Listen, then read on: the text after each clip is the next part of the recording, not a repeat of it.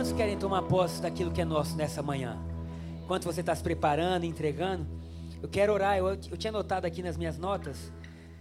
Por fim, ao compartilhar bens, nenhuma das partes pode reivindicar algo co como totalmente seu depois da aliança. Aí eu escrevi na minha empolgação, aleluia, tudo que é de Deus é nosso. E tudo que é nosso é de Deus. Quero nesse momento que você pense tudo aquilo que é de Deus que você precisa hoje. Tudo. Talvez seja paz na sua família, talvez seja cura para o seu corpo, talvez seja porta aberta, talvez seja ideias, sonhos. E nós vamos orar agora para que tudo aquilo que é de Deus venha se materializar como nosso também. Amém? Senhor Jesus, muito obrigado por este momento momento onde a gente compartilha contigo parte dos nossos recursos, parte daquilo que a gente tem. Muito obrigado, Deus, por cada voluntário que está aqui hoje servindo com seus dons, com louvor, é, nas boas-vindas, com as crianças, projeção, som. Obrigado por cada um que está doando algo, Pai, a Ti. Jesus, muito obrigado, porque quando o Senhor foi à cruz, uma aliança de sangue foi inaugurada e agora nada mais é só teu e nada mais é só nosso. Então, nessa manhã, a gente reivindica, Pai a gente pede, a gente chama a existência, a alegria, a paz, a saúde, as ideias, Pai, a cura para o corpo. Eu oro, Jesus, para que milagres estejam acontecendo agora, que os ossos voltem à normalidade, o sangue, que que tumores desapareçam. Pai, que essa gripe que está aí se alastrando pelo mundo, Jesus, em nós não, porque nós temos a saúde de Cristo. E nós oramos, Pai, que haja provisão do céu, ideias, para que tudo aquilo que não vem de Ti seja paralisado em nome de Jesus. Nós oramos por, por uma atmosfera de paz em cada casa, em cada lugar de trabalho. Pai, tudo que é teu é nosso, e por isso, Pai, nós estamos felizes em poder cooperar com o pouco que nós temos para a construção de um reino que é maravilhoso, que não tem fim. Assim nós oramos nessa manhã, em nome de Jesus. Amém e amém. Amém, querido? Será que você pode aplaudir Jesus com alegria aí no seu lugar? Tem alguém feliz hoje, nessa manhã? Nós estamos chegando no último domingo da série Amados. Foi uma série muito maravilhosa, eu fui muito tocado por essa série. Ontem a gente estava no Descende, tinha um pastor amigo, eu falei, olha, se eu pudesse falar uma frase só para te ajudar, sei lá, na sua caminhada, algo que Deus me marcou, é que você precisa entender o quanto que você é amado. Você descobrindo tanto que você é amado, sua vida nunca mais vai ser a mesma.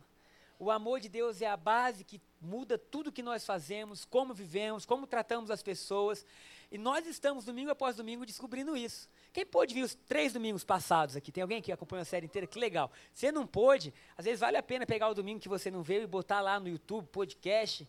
Acho que tem no Spotify também. Enfim, você bota a série Amados e vê o que você não ouviu, porque isso vai trazer base para o seu coração. Eu estava, essa manhã, antes de vir para cá, falei que o primeiro culto é o culto dos valentes, querido, porque estava um frio, uma chuva. Falei, só vem às nove mesmo quem quem quer ir para a igreja às nove, porque Jesus, até o Caio César que sempre vem às nove, hoje chegou ali, né? Aí eu falei, o seu culto é das nove, não pode vir na onze não, que já está cheio. Aí ele falou, eu sou aceito, eu sou amado. falei, é verdade, entra, a igreja é sua.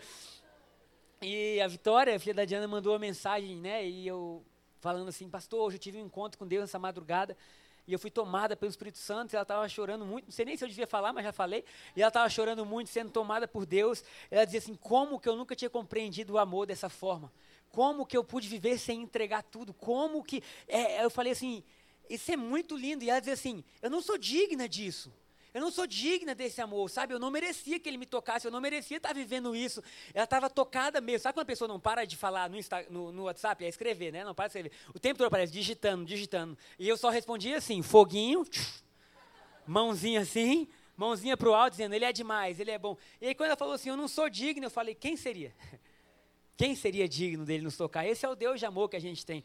E o toque de amor, não, não, não adianta a gente só saber que a gente é amado, assim, de ouvir. A gente tem que experimentar isso, esse amor nas nossas vidas. Isso transforma tudo. Hoje de manhã a gente teve aqui na, no primeiro culto uma menina do Rio de Janeiro que veio nos visitar. Eu fiquei feliz, ela falou que tinha falado com a Chara, eu falei, que benção. Ela falou, olha, eu vim do Rio de Janeiro, estava em Brasília, vim conhecer. E ela falou assim, a gente tem assistido várias pregações, porque como é bom saber que nós somos amados. Que privilégio a gente está tendo de descobrir isso, é ou não é? E hoje nós chegamos, então, no último domingo dessa série, e eu creio que Deus vai falar poderosamente ao seu coração. E o primeiro ponto da pregação hoje é que é para sempre. É para sempre. Grava isso no seu coração, é para sempre É para sempre. É um amor que começou, mas nunca mais termina. É para sempre. Não tem como a gente fugir disso. Depois que você entende, você não sai mais. Você não consegue retroceder. Só, cara, eu entendo que Deus me ama, eu entendo. Eu entendo que a liberdade é, é a atmosfera do céu. A Bíblia diz onde está o Espírito do Senhor, aí a liberdade. Então, cada vez mais o amor vai produzir liberdade. E é interessante que, por mais que a gente seja totalmente livre, a gente se torna totalmente comprometido. A gente nunca foi tão livre, mas nunca teve o desejo de ser tão comprometido, de ajudar, de se doar. É estranho o que o amor causa no nosso coração. É estranho um jovem ter a alegria e botar a maior honra que eu podia ter é passar o meu aniversário tocando e louvando a Deus sem ninguém pedir. Quer mudar a escala? De jeito nenhum. É estranho o que o amor causa, é estranho o que o amor faz. E esse amor ele começou na cruz e ele nunca mais termina, ele é para sempre. Sabe, a gente um dia vai estar com Jesus, né? mas os nossos filhos vão estar vivendo essa aliança. Quando os nossos filhos passarem, os nossos netos vão estar. Quando os nossos netos passarem, sabe? Qualquer geração que venha depois da gente, esse amor vai continuar fluindo, porque é uma aliança eterna, é uma aliança que não tem fim, é uma aliança que nem você pode parar, que nem eu posso parar, que anjo nenhum pode parar, que demônio nenhum pode parar, que pecado nenhum pode parar, que acerto nenhum pode parar. É uma aliança que foi feita entre Deus e o Filho. E o perfeito relacionamento deles mantém essa aliança de pé para sempre. Então, você é amado para sempre. É interessante que o autor de Hebreus fala que na antiga aliança os sumos sacerdotes diariamente tinham que oferecer algo, eles tinham que trabalhar diariamente. Mas o nosso sumo sacerdote ofereceu de uma vez por todas um único sacrifício. E se assentou para sempre. A Bíblia fala: um sacrifício que é capaz de aperfeiçoar para sempre aqueles que se achegam em fé aqueles que se aproximam em fé. Glória a Deus por Cristo Jesus, amém? Glória a Deus por Ele. A nova aliança é tão linda. Eu não tem como falar tudo aqui hoje, mas se você for ler, não vou falar disso não, mas enfim, Paulo fala que ela é o mistério que estava oculto em Deus desde a fundação do mundo e que Deus teve prazer de revelar esse mistério.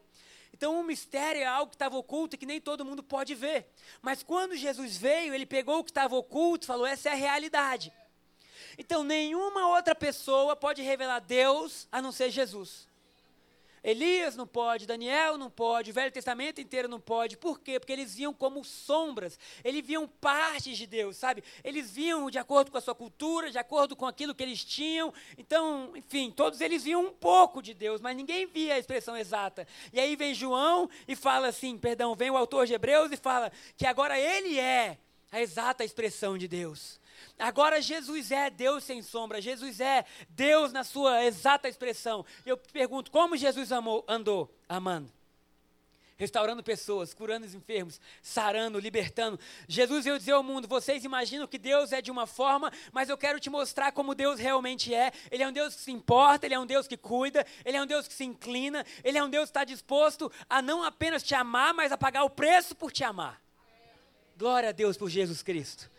Então, essa aliança é uma aliança para sempre. Na antiga aliança, nós tínhamos sombra daquilo que viria, nós tínhamos um mistério ainda não revelado, e nós temos a aliança com Deus lá em Abraão. Então, esse primeiro ponto, nós vamos dividir a pregação hoje em dois pontos. Na verdade, vão ser três pontos, mas duas ideias principais: benefícios dessa aliança e um Deus que não apenas nos dá benefícios, como agora utiliza pessoas improváveis. Amém? Quantos improváveis nós temos aqui? É isso que nós vamos ver hoje, porque o amor não só diz ame, não só diz eu te amo, como diz ame. E nós vamos ver que nós aprendemos até agora que nós somos amados, mas Deus continua amando através de nós. É tão lindo que ele podia fazer tudo sozinho, mas ele escolheu a gente. Né? Então, a, a aliança de Abraão é uma aliança de fé, e eu quero mostrar para vocês como que essa aliança acontece. Então, lá em, em, Gênesis capítulo 5, versículo 12 a 17, está a história de Abraão.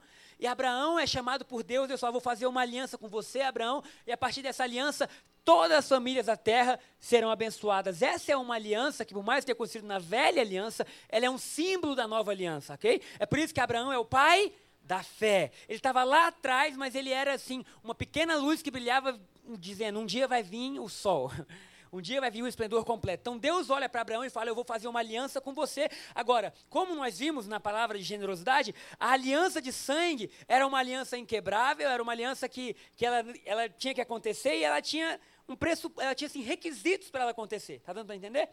Então Deus chama Abraão, e mesmo sem dizer o que Abraão tinha que fazer, Abraão recolhe animais, aves, cordeiros, e ele coloca os animais lá para sacrifício. E a Bíblia diz que Abraão mata os animais. O que acontece? No meio desses corredores de animais, o sangue estava ali sendo vertido desses animais. Então, a cultura da época era: os dois que vão fazer aliança andam nesse sangue, sobre esse sangue. Por quê? Se alguém descumprir, ele está dizendo: faça-se comigo o que nós fizemos com esses animais. Então a vida dessa pessoa era botada em xeque. Abraão foi, fez tudo isso. Agora vamos ler lá Gênesis capítulo 15, versículo 17. Olha o que acontece com Abraão na hora que ele vai selar essa aliança.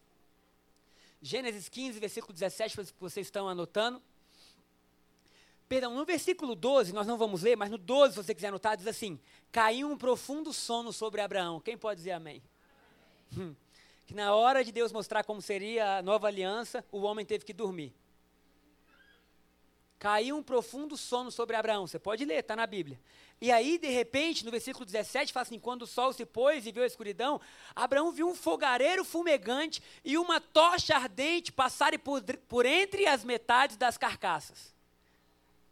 Então vamos lá. Lembra que a velha aliança é um mistério, a nova aliança é a revelação. Então Abraão viu um, fuma, um, fuga, um fogareiro fumegante e uma tocha ardente. Então não foi Abraão que passou. Ele viu esses dois símbolos passando entre o sangue. Agora, já pode dizer amém antes de você saber o que, que era. Porque o fogareiro fumegante é o mesmo texto em hebraico para a coluna de fogo que acompanhava o povo de Israel. Então, esse, esse fogareiro fumegante é a exata expressão de Deus, dizendo: a coluna de fogo, que é Deus, desceu. E essa tocha ardente é a mesma palavra que João usa no seu livro, lá na Nova Aliança, para dizer que Jesus era a luz do mundo. Então, nesse texto, nós temos a coluna de fogo, que é Deus, e a luz do mundo, que é Jesus, fazendo uma aliança entre si. É por isso que Abraão é o pai da fé, porque ele não participou da aliança, mas ele teve que crer. Amém? Então Abraão, ele não entrou no meio dos negócios, a vida dele não estava em perigo, ele teve que crer dizendo, eu vi algo acontecer. Isso é tão lindo que Jesus, quando está sendo ali arguído pelos judeus, e eles falam assim, você não é maior que Moisés, você não é maior que Abraão. Aí ele fala assim, Abraão viu o meu dia, e se alegrou. É interessante, Jesus não fala, eu vi Abraão, ele fala assim, Abraão viu o meu dia e se alegrou. E por que, que Abraão se alegrou? Porque ele falou, essa é a aliança que faz o pecador se tornar santo. Essa é a aliança que faz o homem dormir para ele, quando ele acordar, ele está munido dos céus. Essa é a aliança que deixa de lado as nossas obras para agora as obras de Cristo serem vistas em nós. Então, quando você vê isso, você se alegra. Lá em Gálatas capítulo 3, versículo 8, está escrito que Deus anunciou o evangelho a Abraão. Quem pode dizer amém? Está escrito lá, Gatas 3,8. Então, quando que Deus anunciou o Evangelho a Abraão? Quando ele mostrou uma aliança que não era feita entre Deus e os homens, mas entre Deus e Jesus. E por que, que a aliança é para sempre? Porque aquele que era é o mesmo que é e é o mesmo que há de vir. Logo, essa aliança jamais vai ter fim, porque nem Deus vai descumprir, nem Jesus. Então, como que nós entramos nessa aliança? Crendo que Deus realizou uma obra perfeita em Cristo Jesus, com Cristo Jesus, e que nós entramos nessa aliança em Cristo. Amém? Então agora nosso papel é crer. Por que, que as nossas obras não podem anular a nova aliança? Porque a nova aliança não foi feita com você, foi feita com Jesus. Por que, que você agindo certo ou agindo errado, o amor de Deus nunca vai parar de fluir na sua direção? Porque a nova aliança foi feita com Jesus e muito acima dos seus erros, Deus está gritando céus: Eu te amo. E esse amor é a base para você mudar. Se nós detemos o amor de Deus na nossa vida, como a gente vai ser transformado? A Bíblia diz que o cristão ele é transformado de glória em glória pelo que ele contempla. Se Deus tira o que eu contemplo, como eu sou transformado? É impossível. Então Deus fala: essa nova aliança nunca vai ser obrigatória, mas vai ser um convite para que vocês possam olhar para mim, ver de mim, se alimentar de mim e, portanto, serem transformados. Será que você pode dizer amém? Está feliz por isso? então, Abraão dormiu porque suas obras jamais poderiam alcançar a preciosidade das promessas que Deus fez a Jesus. Abraão dormiu porque Deus disse: Abraão, o que eu estou querendo, você não vai ser suficiente. Vocês lembram que a Bíblia fala? Quando nós estávamos mortos em nossos delitos e pecados, então Jesus veio. Jesus veio não porque a gente era bom e porque a gente dava conta, mas porque a gente estava dormindo espiritualmente. Ele falou: calma, que quando vocês acordarem, vai ter uma nova aliança apresentada a vocês.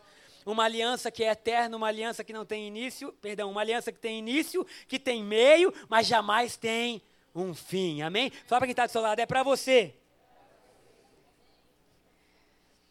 E o segundo ponto hoje, então, é que essa aliança é a nossa realidade. Essa aliança é a nossa realidade. Você não pode jogar para o seu futuro o que Deus deu no seu presente. Você não pode jogar as promessas de Deus no seu futuro porque você se acha incapaz. Sabe, durante boa parte da minha vida, eu caminhei fazendo tudo que um cristão deveria caminhar, tentando alcançar o que eu jamais alcançaria.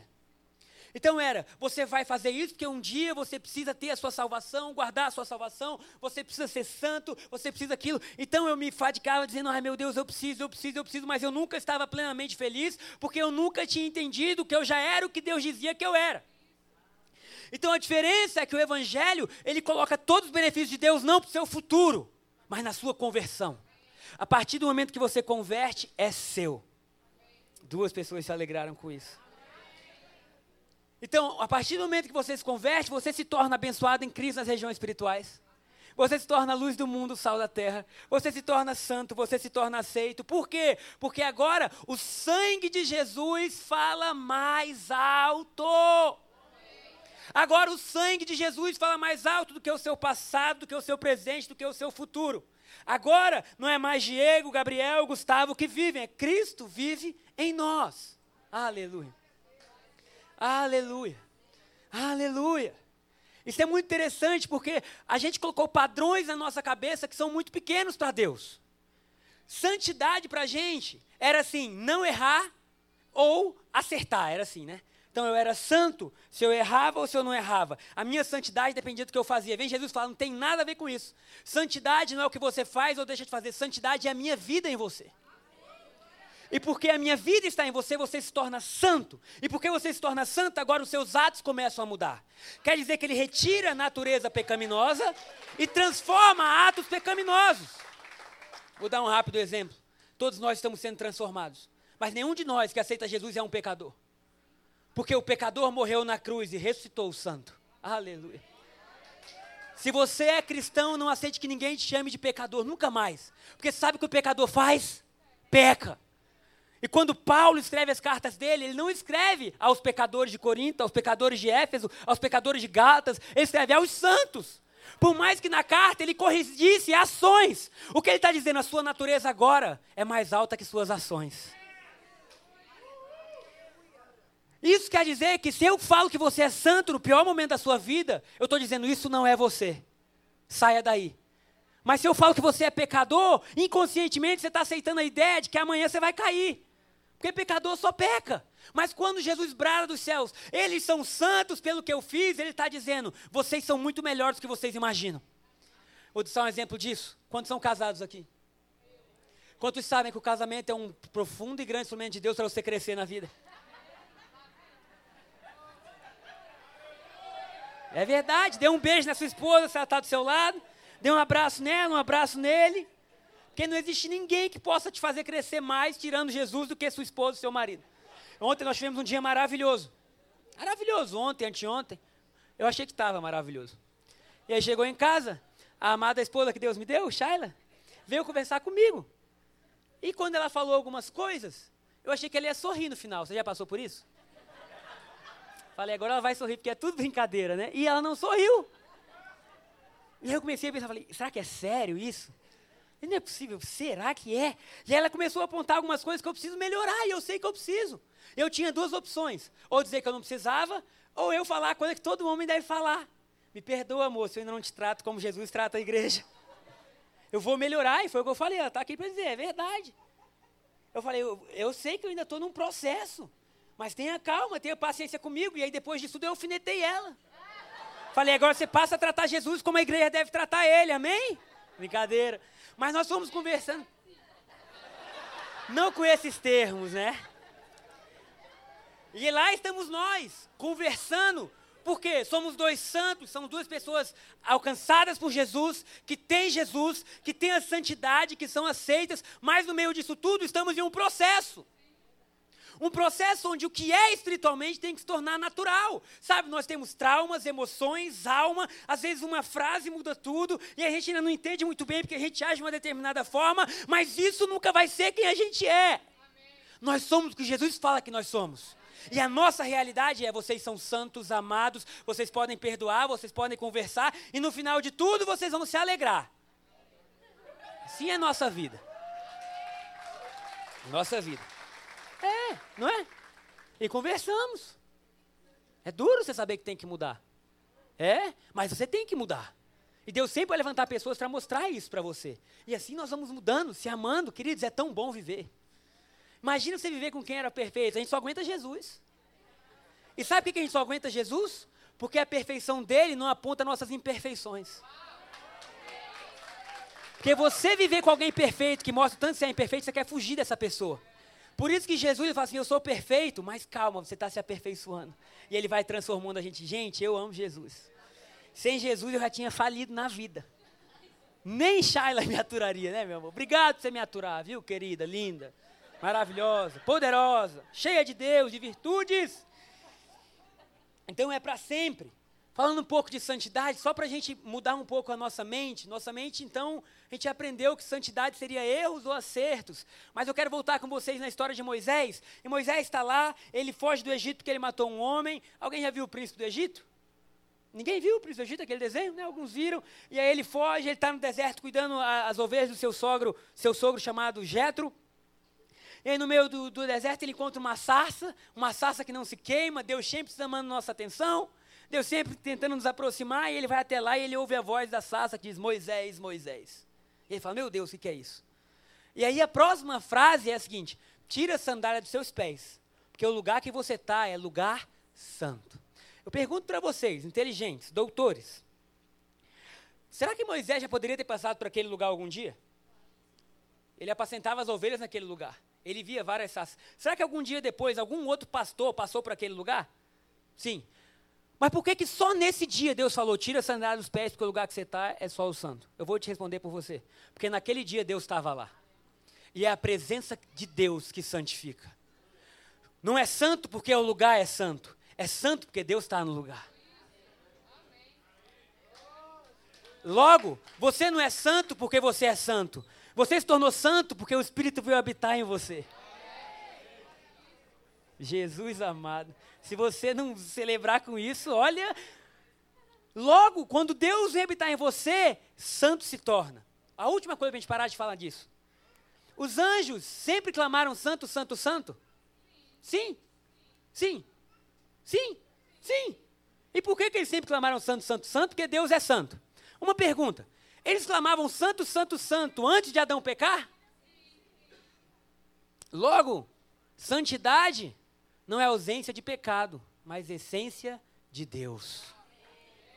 Santidade não veio existir porque havia ou não pecado. Santidade existiu porque Deus sempre foi. Logo, quando Deus vem habitar na sua vida, Ele remove a natureza pecaminosa e transforma atos pecaminosos. Aleluia. Aleluia. Isso quer dizer que quem eu era, eu já não sou mais, eu sou santo. E as atitudes que eu tinha, que eu aprendi, estão sendo transformadas. Por isso que as cartas que Paulo escreve para a igreja sempre tem quem Deus é, o que Deus fez em Cristo Jesus, quem nós somos e como nós agimos, nunca o contrário. Porque nós nunca seremos como agimos. Nós somos o que Deus diz que nós somos. Aleluia. Essa é a chave para a gente transformar tudo. Amar de forma radical. Porque agora somos perdoados para perdoar. Agora recebemos um amor que nos impulsiona a continuar, sabe? Nada mais pode parar as nossas vidas. Amém? Então, essa é a nossa realidade. Fala para quem está do lado, essa é a minha realidade. Você tem que tomar posse disso, é a sua realidade. Foi Deus que falou que você é assim. A nossa mentalidade, ela foi tão machucada com falsas verdades. A gente acreditou a vida inteira que mesmo estando em Cristo a gente é pecador, a gente é um Zé Ninguém, sabe? Aí quando alguém fala assim, você é bom, fala, não, não pode falar isso, que isso não é evangelho. Queridos, a assinatura de uma obra mostra a qualidade dela. Você tem a assinatura de Deus. É impossível você ter sido feito por Deus não ser aquilo que Deus sonhou você fazer. pega um quadro de Picasso, só a assinatura dele dá valor ao quadro. Talvez você olhe e fale, nossa, que coisa feia, mas quem entende fala, esse quadro é valoroso. A assinatura de Deus está em você. Obra-prima da criação.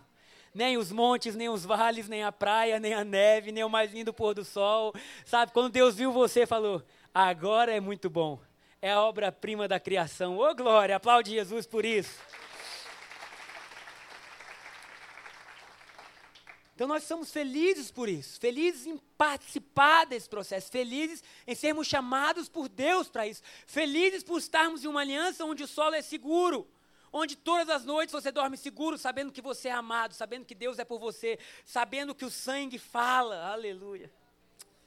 Sabendo que o sangue fala, eu nem ia falar sobre isso, mas vou falar. Você sabia que o sangue de Jesus fala por você? Quando o autor de Hebreus fala que o sangue de Jesus verteu, ele fala assim: e esse sangue que verteu fala coisas melhores.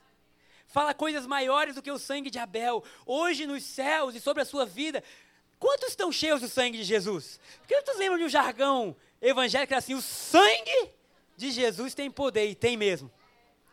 Sabe, nós estamos envoltos nesse sangue, nós, nós não podemos ver, mas espiritualmente falando, esse sangue fala e fala coisas melhores coisas melhores. Ô oh, Jesus, obrigado, que o Senhor está falando coisas melhores. Então nós chegamos a esse ponto onde sabemos que nós somos amados, sabemos que nós somos perdoados. E agora, para finalizar, eu quero entrar no último ponto da pregação. Quantos creem que é para sempre e que é a nossa realidade? Chegamos no último ponto da pregação, então, que é o Deus que cria no improvável. Eu gostei dessa imagem. um lugar de guerra, de destruição, mas tem um homem tocando um piano e às vezes é isso que Deus faz na nossa vida. Um Deus que cria no improvável. E eu quero fazer uma pergunta para você agora. Porque você é o improvável de Deus, por mais que você não crê. Quem aqui poderia mandar um e-mail para o céu com seu currículo pedindo contratação? Quem aqui poderia, endereço, Deus Salvador, qualidades SSS, dizer, Deus me contrata? Ninguém poderia. Portanto, se nós estamos aqui, é sinal que o Deus que cria no improvável resolveu escolher a gente. Quer dizer que antes da gente achar que podia, ele desceu e veio. Quer dizer que nem no nosso melhor momento, com todos os cursos, com todas as viagens, com todas as línguas, a gente seria credenciado a viver o céu. Mas Deus, o Deus que cria no improvável, resolveu criar no Gabriel, na Renata, no Maués, no André e em todos aqueles que dizem sim. E para exemplificar um pouco isso, eu quero falar com vocês a parábola, não a parábola, a história da mulher samaritana. Uma mulher que tinha tudo para dar errado, mas terminou dando certo, e a sua história é a minha. Uma mulher que tinha tudo para se sentir aquém, afastada, mas se encontrou com Jesus. A história dela é simples, está em João capítulo 4, e desde o versículo 1 até o final do capítulo vai ser falado sobre ela. Ela sai da sua casa ao meio-dia, carregando quase 35 metros de corda no seu pescoço, nos seus braços e um cântaro que ela não queria ver ninguém. Ela está na pior, pior fase da sua história, ela está desacreditada, ela está envergonhada, ela está caída, ela não quer ver ninguém, não quer saber de ninguém. Alguém aqui se encontra assim? Quero ver ninguém, quero saber de ninguém, me deixe quieto na minha vida. E ela sai meio-dia para o poço tirar água. Era o pior horário do dia, era calor, era deserto, era quente, e ela não queria encontrar ninguém. Mas nesse dia, Deus quis se encontrar com ela. o Deus que persegue em amor. Deus chega naquele poço, Jesus chega naquele poço, manda 12 homens irem comprar pão sem que eles perguntem o porquê. Porque ele queria estar sozinho com aquela mulher. Que Jesus é esse que gosta de intimidade? Que ama estar aqui no culto quando está todo mundo junto, mas que ama ainda mais quando você entra no seu quarto e fecha a porta e fala: Deus, eu estou aqui. Que Deus é esse que ama um a um, que ama relacionamento. E lá está Jesus, e vem essa mulher. Eu imagino a cabeça dela pensando, era o que me faltava. Eu não quero ver ninguém, mas lá está esse homem. E ela fica impressionada quando esse homem, que ela não sabe quem é, pede a ela água. E todos os preconceitos, dogmas, prisões, trancas, cadeados, mau humor que existia na vida dela começam a aflorar e ela diz: Como sendo tu judeu, fala comigo que sou samaritana. Então você já está errado de estar tá aqui, você já está errado de falar comigo, sendo judeu e eu samaritano, ou seja, homem falando com mulher, não dá, não pode. E aí Jesus, muito simpático, carinhoso, bem-humorado, cheiroso, fala para ela assim, ô oh, filha, se você soubesse quem está falando com você, você pediria água. Eu imagino a cabeça dessa mulher começando a entortar. E ela pensando, mas como? E ela fala assim, mas como que eu ia pedir água para você, meu senhor, se nem cântaro você não tem, você não tem corda. E ele fala assim, sabe o que, que é? Quem beber dessa água voltará a ter sede. Mas quem beber da água que eu dou, nunca mais terá sede. Deixa eu falar algo para você. O evangelho verdadeiro é a única coisa no universo que pode tirar a sua sede para sempre. Não é emprego novo, não é carro novo, não é marido novo, nem esposa nova, não é tênis novo, não é nada novo que possa existir. É o evangelho. E aí, de repente, você se sente preenchido não pelo que você tem, mas por algo que está dentro de você. E aí você passa a viver feliz não pelo futuro, mas pelo presente. O evangélico, o evangelho é a única coisa no mundo que pode fazer você celebrar hoje. Porque ele é o único Deus que não diz que será, mas que é. O grande eu sou. O Deus que ama o presente. O Deus que ama muito mais seu hoje do que o seu amanhã. Aleluia. O Deus que quer que a gente aproveite desesperadamente o momento de hoje, porque esse é o de fato que a gente tem. Nós podemos fazer sonhos e sonhar, e até isso vem de Deus, porque Ele fala: Eu que sei que pensamentos têm a vosso respeito, pensamento de paz, não de mal. Mas Ele não quer um povo que viva pensando no futuro, Ele quer um povo que celebre o que tem hoje, os amigos que tem hoje, as possibilidades que tem hoje, a vida que tem hoje, a alegria que tem hoje. E se você for feliz com o que você tem hoje, nunca mais isso é tirado de você. Amém? A alegria de simplesmente acordar e falar assim: Eu pertenço a um Deus de amor. Eu sei que os meus dias estão determinados antes de eu nascer. Isso é tão estranho que qualquer coisa que aconteça na sua vida que pode tirar a paz, você para assim, aquele que começou a boa obra, ele que termina. E antes de eu nascer, ele já tinha escrito tudo. Sabe, o amanhã para Deus já foi. Ah, e se a gente entendesse isso? Se a gente entendesse o que Provérbios diz, o Deus que começa pelo final. Meu Deus. O Deus que viu o final, mas resolveu voltar e fazer o início. Aleluia. A gente poderia simplesmente falar: Eu sei que eu estou seguro nas mãos de um Deus de amor. E lá está Jesus falando para essa mulher: Olha, se você beber dessa água, você nunca mais vai ter sede. E eu quero falar para nós aqui que a maioria é cristão, eu sou cristão, é, e às vezes a gente pode ter sintomas de sede. A questão não é que a gente nunca mais vai ter esse sintoma, a questão é que sempre vai ter um rio jorrando. A questão é que quando a vida se levantar contra você, você não pensa e fala, eu sei aonde está a minha fonte, a minha fonte não é a minha esposa. Eu lembro uma frase linda que a Shayla falou ontem para mim, dizendo, ainda bem que eu tenho Jesus. E eu tenho que concordar com ela, porque ainda bem que ela tem Jesus. Porque se não fosse Jesus na vida dela, tudo ia sucumbir. Se não fosse Jesus na minha vida, tudo ia sucumbir. Se não fosse Jesus na sua vida, tudo ia sucumbir. Porque sabe, tem hora que só Jesus pode falar para você: eu continuo te amando, eu continuo te entendendo, eu continuo estando com você, eu continuo com você. Aleluia. E aí está essa mulher e ela fala assim: Senhor, até chamou de Senhor, me dá dessa água para que nunca mais eu volte aqui. Agora prepare aí porque Jesus jogou na cara dela a realidade dela. Sabe? Não é que Deus não veja os nossos erros e os nossos pecados. Quer dizer que Ele nos ama mais do que isso. E Jesus fala assim: faz o seguinte, querida. Vai lá, chama o seu marido e vem cá. Hum. Aí ela fez aquilo que todo mundo faz. Vou fingir que eu sou quem não sou. Para que seja aceito. Vou vestir uma roupa diante de Deus para que Ele, sabe, Agora, quantos sabem que Deus não está nem aí para a nossa roupa e que Deus vê o nosso coração? Quantos sabem que nós temos um Deus que não importa os nossos atos e o que a gente viveu, o que a gente está fazendo, Ele vê mais profundo que os nossos olhos podem contemplar. E ela fala assim: Eu não tenho marido. Olha que linda. Eu não tenho marido. E aí Jesus fala: Bem você disse. Ou bem disseste. Porque cinco você já teve, irmã. E esse que você tem agora não é seu. Eu fico pensando como Jesus falou isso para essa mulher não pirar com ele.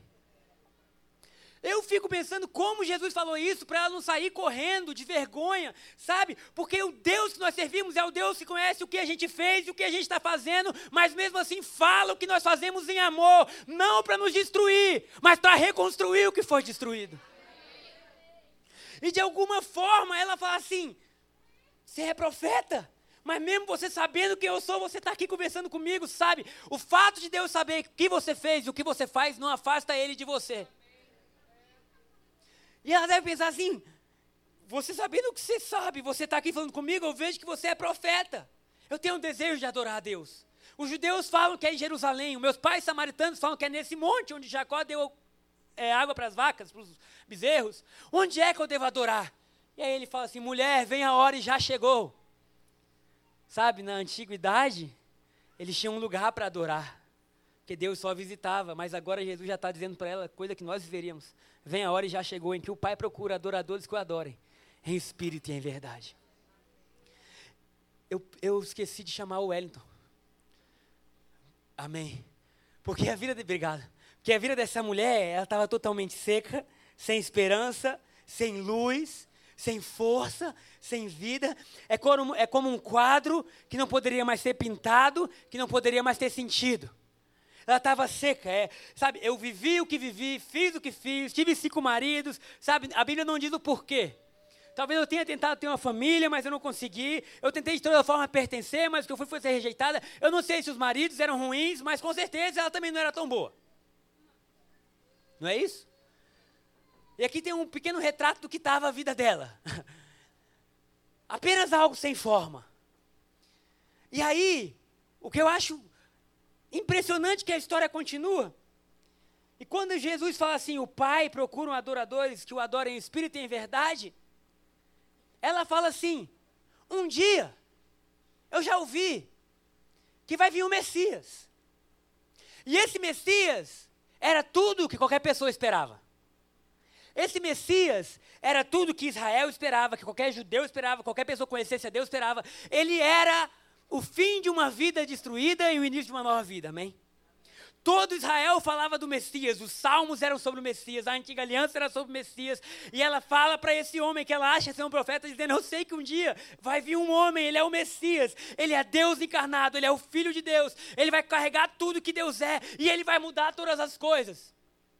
Eu imagino Jesus dizendo para ela, com a voz mais baixa que ele podia falar e com a maior confiança: Eu sou. Eu que falo contigo. A cabeça dessa mulher bugou. Porque eles imaginavam que o Messias viria para um grupo de pessoas que se relacionaria com eles, e agora o Messias, o Filho de Deus, está conversando com uma mulher adulta. Está conversando com uma mulher que tinha vergonha do seu passado. E ela fala: Isso não pode ser verdade.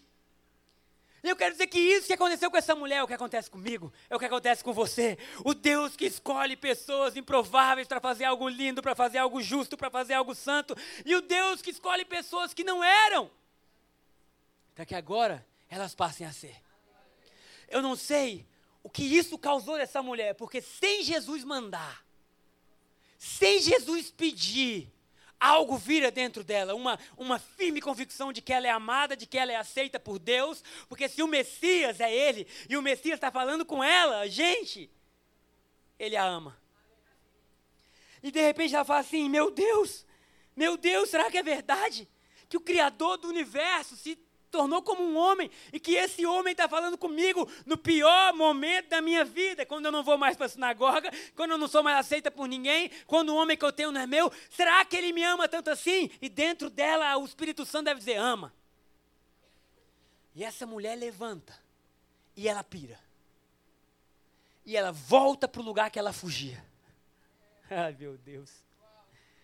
Um café com Jesus pode mudar a vida de qualquer um. Eu saio meio-dia porque eu não quero que ninguém me veja. Agora, de repente, eu piro e eu volto para a cidade no meio do dia. E eu subo no lugar mais alto e eu começo a dizer: Ei, olha todo mundo para mim. Olha todo mundo para mim. Porque eu encontrei o homem que pode restaurar todas as coisas. Eu não sei qual era o sorriso dela. Eu não sei o que, que ela estava carregando. Eu não sei como ela falou. Eu sei que a Bíblia fala que toda a cidade saiu ouvindo uma mulher que não era mais aceita, mas que tinha sido escolhida. Toda a cidade sai até Jesus. Toda a cidade sai até Jesus. E quando eles chegam diante de Jesus, o Deus que levanta improváveis começa, começa a levantá-los também. E agora eles falam: Olha, não é mais pelo que você falou, mulher, é pelo que a gente viu e é pelo que a gente ouviu. A nossa função como igreja é apenas apresentar Jesus, o resto é com Ele. Sabe, o nosso papel não é convencer, esse é o papel do Espírito Santo. que neste lugar cheguem pessoas de todos os tipos, mas que saem pessoas de um tipo só, como Jesus. Como Jesus. Como Jesus. Como Jesus. Não importa o seu passado, não importa o seu futuro, nós vamos sair daqui como Jesus. Como se nenhum trauma na nossa vida tivesse acontecido.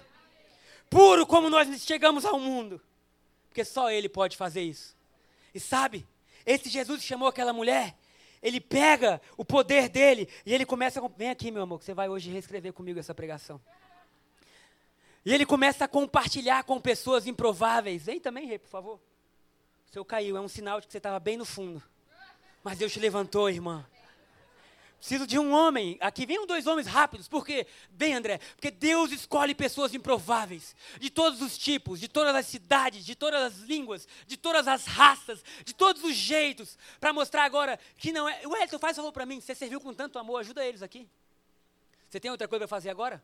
Ah, mano, se você tivesse o mestre manda, o mestre chama, vem louvar, não é? Amém? Os do monte lembraram dessa música, né? Vem depressa, o mestre chama, enfim. Um Deus que chama pessoas improváveis. Um Deus que nunca pediu o nosso currículo para nos aceitar, pelo contrário, deu dele. Hum. Você quer. Ah, olha, eu vi uma frase legal esses dias que eu quero compartilhar enquanto a igreja reescreve a história do Evangelho. Que era assim: Fulano entregou a vida para Jesus. Aí o pastor perguntou: Não é mais poderoso Jesus entregou a vida por Fulano?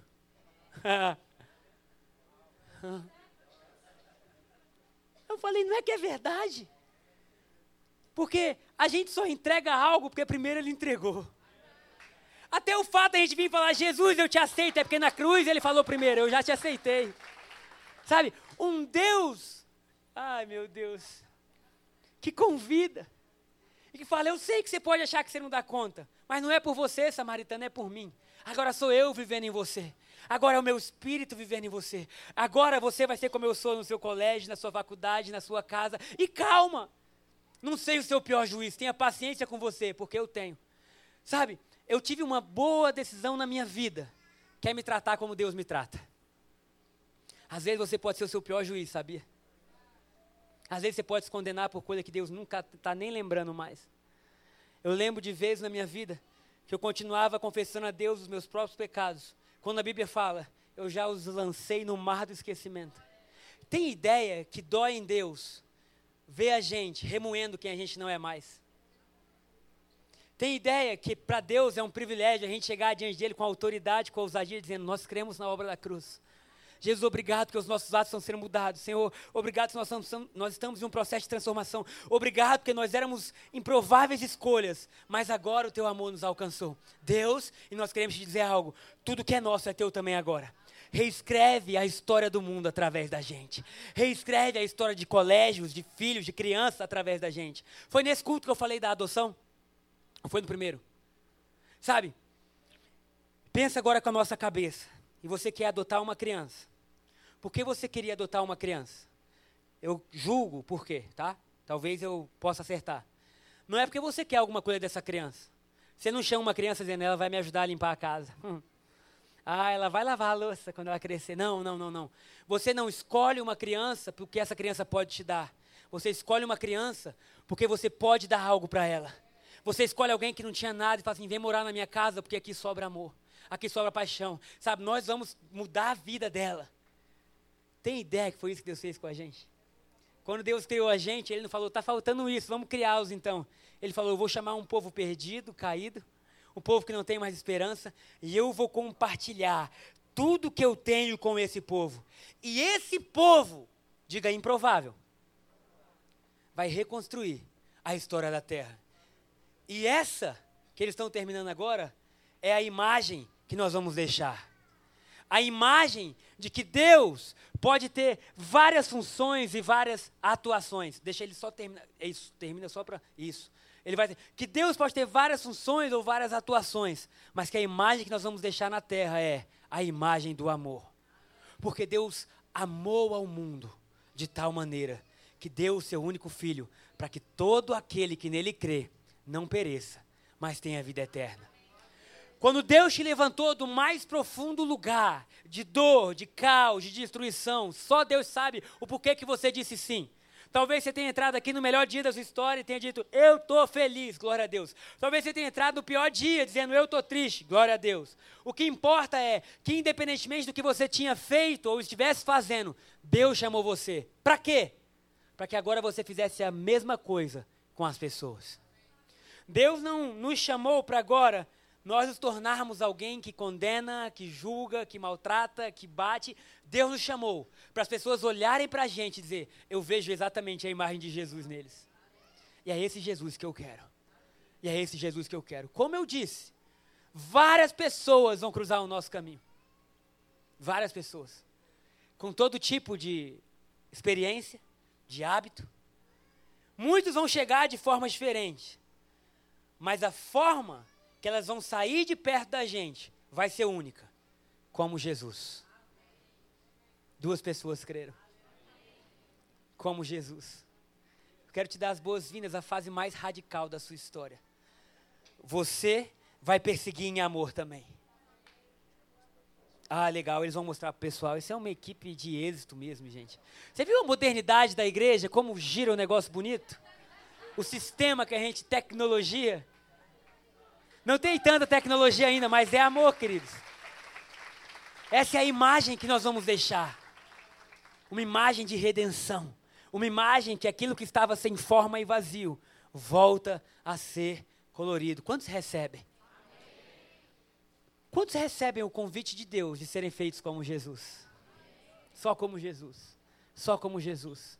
Só como Jesus. Todos nós estamos sendo transformados de glória em glória, de glória em glória, de glória em glória, de glória em glória. O louvor vai subir, eu quero que você fique de pé aí no seu lugar, por favor. Quantos querem, com todo o coração, dizer para Deus: Deus, eu quero me entregar por ti também. Quantos querem dizer a Deus: Eu quero me entregar por ti também nessa manhã, Deus? Cada célula minha, cada gota de suor, cada, cada tom da minha voz vai ser para mostrar ao mundo que Jesus é Rei, que Ele vive que Ele tem poder para transformar, que Ele tem poder para mudar. Ah, Senhor. Um Deus que traz luz para as sombras, um Deus que escala montanhas, só para nos encontrar. Quantos sabem nessa manhã que são amados por Deus? Quantos sabem nessa manhã que temos uma aliança que é para sempre, que é a nossa realidade? Eu quero te convidar neste exato momento aí onde você está, você orar. Eu sei que existem muitas pessoas aqui hoje, nesse domingo pela manhã, mas existe um poço na sua frente. Jesus que se encontra com intimidade, a sós. Talvez você esteja tanto tempo distante que você não saiba nem o que falar. Eu quero dizer, contempla quem Ele é nessa manhã. Contempla quem Ele é. Eu vim para que vocês tenham vida e vida em abundância. Em todas as áreas. Como seria a sua vida se nunca tivesse acontecido traumas, dores? Como seria a sua vida hoje? É isso que Jesus quer fazer. Quer te levar ao lugar onde tudo faz sentido, ao lugar onde tudo se completa. Quer te, quer te levar novamente aos braços de um Deus que é repleto em amor. E deixa eu te falar, não se iluda. O amor é a maior fonte de transformação que existe. O amor foi capaz de transformar vil pecadores em santos. O amor é o que qualquer ser humano precisa para ter a força de reconstruir, de reescrever. Quero orar por você nessa manhã. Se você deseja hoje entregar o seu coração totalmente a Ele, talvez você já tenha feito isso várias vezes, eu não me importo. Hoje é um novo convite. Quero pedir para você levantar a sua mão onde você está. Como aquela mulher dizer, Deus, usa os improváveis. Eis aqui é a minha vida, Deus. Talvez você tenha vivido já anos dentro da igreja, mas só assim, faz algo novo, Deus. Me ajuda a colorir de novo o mundo com as tuas cores. Pai, onde existia uma mão levantada e um coração quebrantado na sua presença. hey! Espírito Santo vem. Transforma escravos em livres, servos em filhos, pecadores em santos nessa manhã.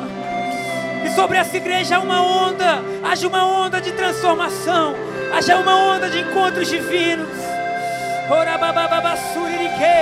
Eu oro agora para que tudo aquilo que não vem de Deus esteja caindo por terra em nossas vidas. Que nós possamos voltar à cidade. E que nós possamos voltar ao mundo e dizer: sim, Ele é o Messias. Jesus, nessa manhã, nós dizemos sim ao seu convite.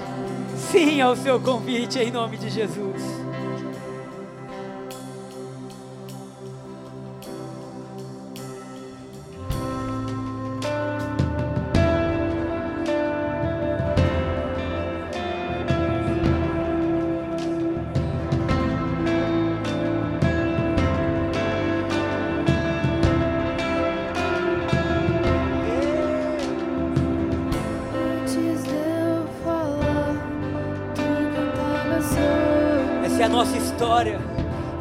Você nascer, ele já cantava sobre você.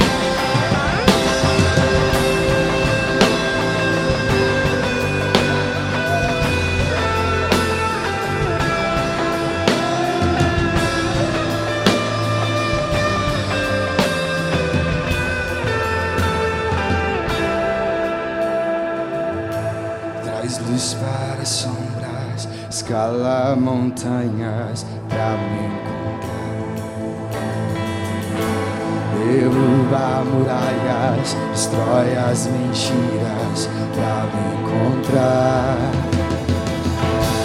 Traz luz para as sombras, escala montanhas pra me encontrar. Derruba muralhas, destrói as mentiras pra me encontrar. Oh, traz luz para as sombras,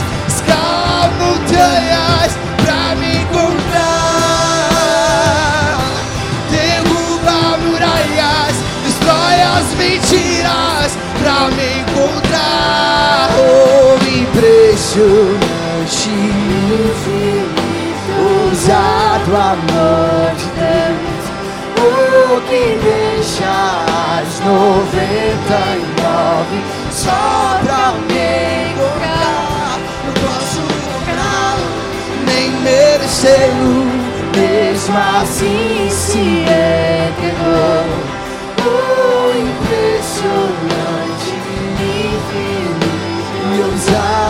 amor de Nós vamos Deus. fazer o seguinte: nós vamos cantar novamente, traz luz sobre as sombras, escala montanhas. Eu quero que você faça disso uma declaração de vitória sobre a sua vida, sobre cada desafio, sobre cada área que você tem dito, Deus, eu preciso de ajuda, coisas que você precisa de mudança, de libertação, aquilo que você precisa vencer. E quando você vai cantar, você vai cantar como um grito de guerra mesmo, de vitória, dizendo: Jesus já venceu na cruz. Nós tomamos posse do que ele fez, amém?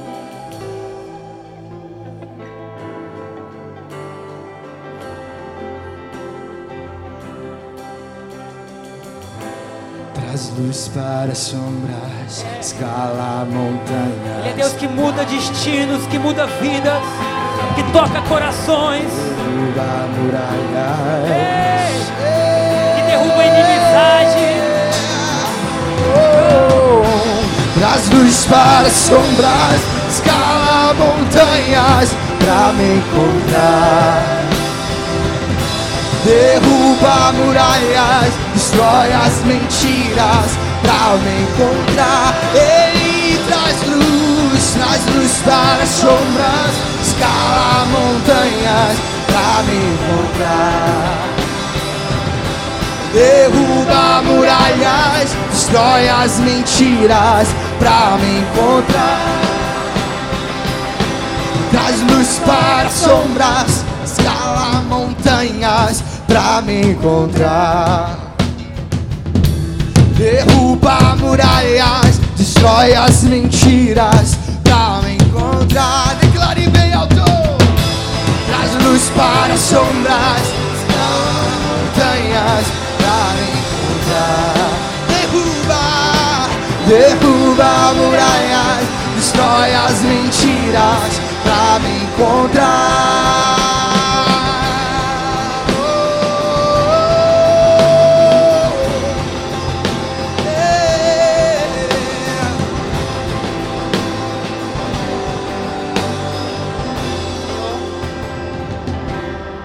Hajam encontros sobrenaturais contigo.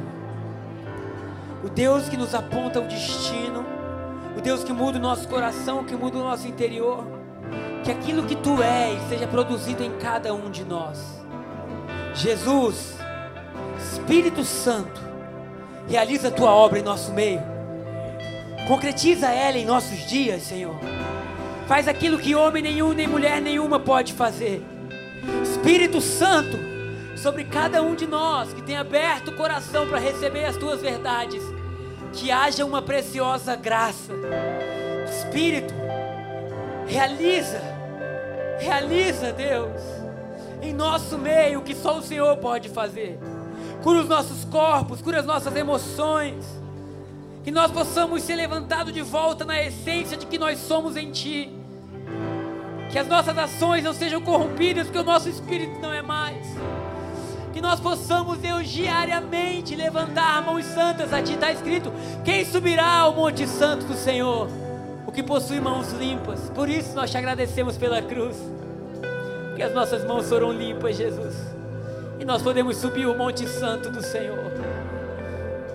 Que no final deste domingo pela manhã, nós possamos sair daqui carregando tantos presentes espirituais que nós não tenhamos onde guardar, então vamos ter que compartilhar com quem cruzar o nosso caminho, Jesus. Obrigado, Deus, por escolher os improváveis. Obrigado, Deus, porque nós somos amados. Amados, Deus. Obrigado, Jesus, por esses quatro domingos. Pode aplaudir o Senhor mesmo. Eis-nos aqui, Pai. Assim nós oramos em nome de Jesus. Amém.